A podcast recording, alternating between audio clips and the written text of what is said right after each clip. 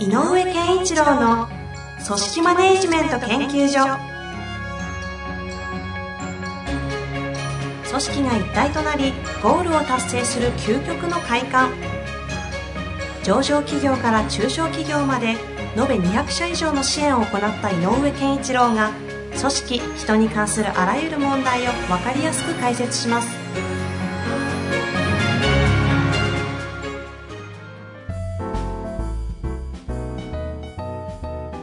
こんにちは、遠藤和樹です。井上健一郎の組織マネジメント研究所。井上先生、本日もよろしくお願いいたします。よろしくお願いします。さあ、前回はなかなか生々しい。あそうでしたね。ええうんただたんうん考えさせることが多、させられることが多かったですね、この間の質問はね。あの質問のおかげで、なんかいろんな観点から組織というものを見る機会になりあ、非常に、で、一個人の人生のキャリアっていう側面もあれば、うん。一部署っていう単位もあれば、うん。その部署が生み出している、その核となる原因はどこなのかみたいな、そね。それは役員、会長みたいなね、うん。視点があって、そう見ていくんだなというのはね、非常にうん。面白かったですよ。まあやっぱりどっかにこうね、ポイント、ポイントを探すっていうのはね、すごく重要なので、鍵となる。まあよくね、あのヘッドピンって言うけどね、ええええそのヘッドピン当てないとボーリングがストライク取れないと思うんで、どこがそのヘッドピンなんだっていうのは、奥義の要的なやつですね。そうそうそう。やっぱりこう、より仕事のレベルを上げたい人たちは絶対ヘッドピンを探すという意識を持っていただける。まさにね、ヘッドピンを探すというか、それを学ぶ、うん学習ができるのがこのポッドキャストでもあると思います。そう言っていただけると。ぜひね、井上先生の観点を学んでい、ただきたいですね。はい。さあ、というわけで今日もご質問来ております。はい。行きましょう。はい。えー、っとですね、ちょっと立場わかりませんが、中小企業で働いている方のようですね。行きたいと思います。はい。中小企業で働いていて、主な仕事はプロジェクトチームのスケジュール管理などの支援部隊といったことがメインとなります。最近新しい部下ができました。うんえー私から見たら彼女は配慮ができる人だと思っていますが、なかなか相手の立場に立ってのものの考え方ができません。発言や行動で違和感を感じるときに背景を聞いてみると、きちんと配慮をした、きちんと配慮をしたいという思いの中での行動のようです。しかし私から見ると、それを受け取った相手側、クライアントや外部パートナーは気持ちがいいものとは思えません。うん。ポイントや物の考え方は伝えているものの、2ヶ月、約もう3ヶ月ほどのげ、えー経った現在も、あまり成長を感じられずに、私自身どうしたらいいものかと、次のアクションに困っています。えーどのようにこの部下と付き合っていくのが良いのでしょうか？よろしくお願いいたします。はい。ああ、すごいですね、でも、この方。ちゃんと違和感がある発言とか行動の背景をちゃんと聞けてるってだけでなんか、ねこの方の凄さを感じますけど。背景を聞いていて、そしたら、えっ、と、相手に対して配慮してるつもりであるということが分かりまわした。かりましたと。ただそれが 相手の配慮になっていないと。配慮ということにはなってないだろうなと、現実ね。はい。だから、なんだろうな。これあるんじゃないですか？うんあるでしょうね。うんだから、良かれと思ってることが相手のためになってないっていうことなんでしょう。で、えっ、と、大事なのは、こんじゃあこの人、ね、この質問者の方は、配慮、あの、どういう背景だったのかなってアプローチしている、その時に配慮していることは分かったということで、なるほどな。でもちょっと、うん、とはいえその言動は違うよね。えというふうに思ってるんでしょはい。う。で、はい、配慮しようと思うっていう意識だけ、意識は悪いものではないので、はい。まず、配慮をしたいと思っているのは、なのぜで、っていうところに、もう一個、せっかくなら踏み込んだ方がいいんだ。なんで配慮したいの？って。でで、おそらく、えーっと、おそらく、これはちょっと推測ですけど、うはい。配慮してる割には、実際の取ってる態度、行動、言葉、言動が、なんか相手にとってみれば心地よくないんじゃないんですかねって思うとすると、うんこれは推測ですよ。おそらく配慮をしてる自分が大事なのよ。うんうんうんつまりこう自分っていうものをはこう表現するというか自分という視点からものを見ている点が大きいんじゃないかなと。つまりこう、この人が言うように、相手の視点に立った配慮ではなくて、配慮をしている自分っていう配慮なのかな。だから、あ配慮でき、あ、あああいうこと気をつ気をつけてあげようと思ってる自分がなんか、愛おしい。あーその配慮をしている自分が愛おしいのはなぜかっていくと、なんかすごい、この方わかんないですけど、大大抵行きがちなのってやっぱり認められたいとかそういうところに行かないんですか？認められたいわかりやすい承認みたいな。うん、承認もあるでしょう。それと、えっ、と、やっぱりこう、できてる感というか、うん。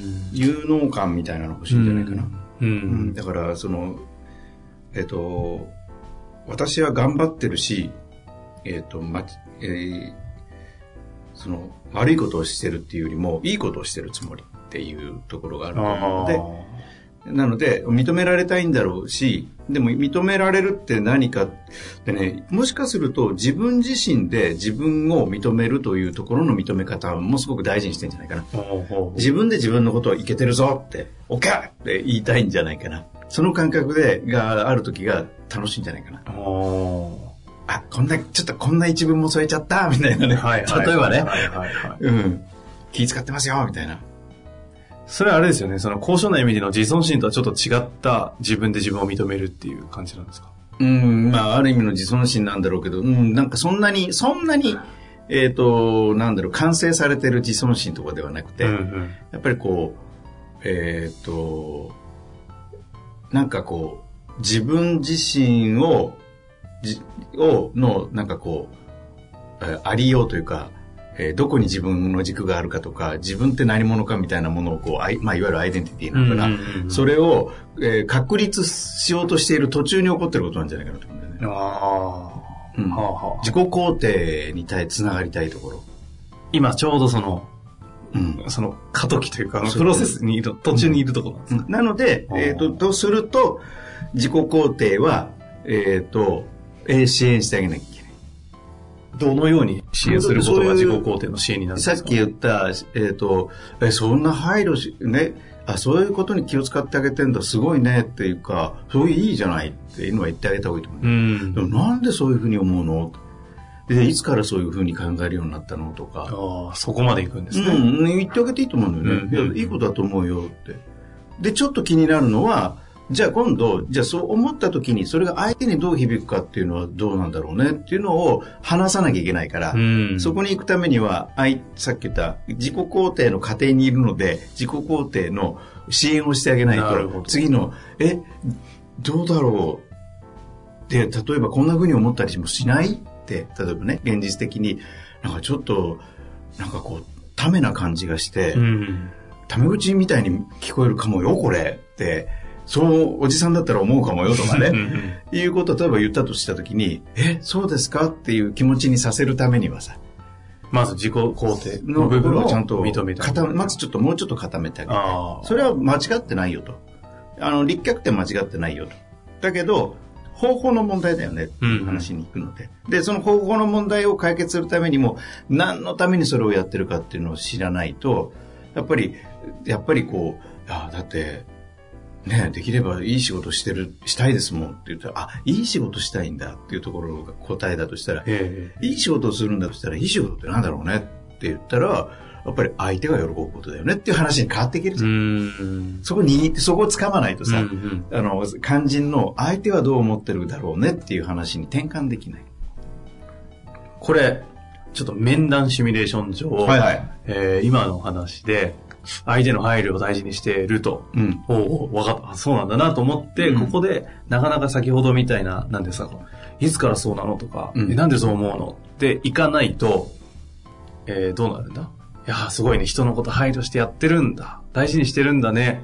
じゃあなんでああいうこと、ああいうことしちゃうの？っていくと、うんどうなるんですか、えー多分、えっ、と、配慮してるんだ、それはすごいね、でもあれは違うよねっていう否定が、そ直よよ直結しつながるので、はいはい。だから配慮してるっていうことに対して、ちゃんと称賛してもらってる感じはないよね。ないと、結局、あ相手からすると、え、で、要するに多分ね、何がいけないんですかのモードが強くなる。あーあ、そっちに入っちゃう。うん。つまり、あの、冷静に起こってることに対して、振り返ったり、えっ、と、これってどういうこと、自分、あの、例えばその、この、えっ、と、質問者の方が、あの、先輩として、あの、あでもさ、それは分かったけどさ、でも相手にとってみれば、決してそれはいいことじゃないような気がするんだけどって言ってしまうと、方法として間違ってるよっていう話はいはいですね。で、方法に焦点が行き過ぎちゃうんでね。で、十分、そのやろうとしてることの気持ち、意識の部分をちゃんとあの認めて、うんそこはいいよと。すごいねと。で、それを深めといた上で、だとしたら残念って言ってあげないといけない。はあ。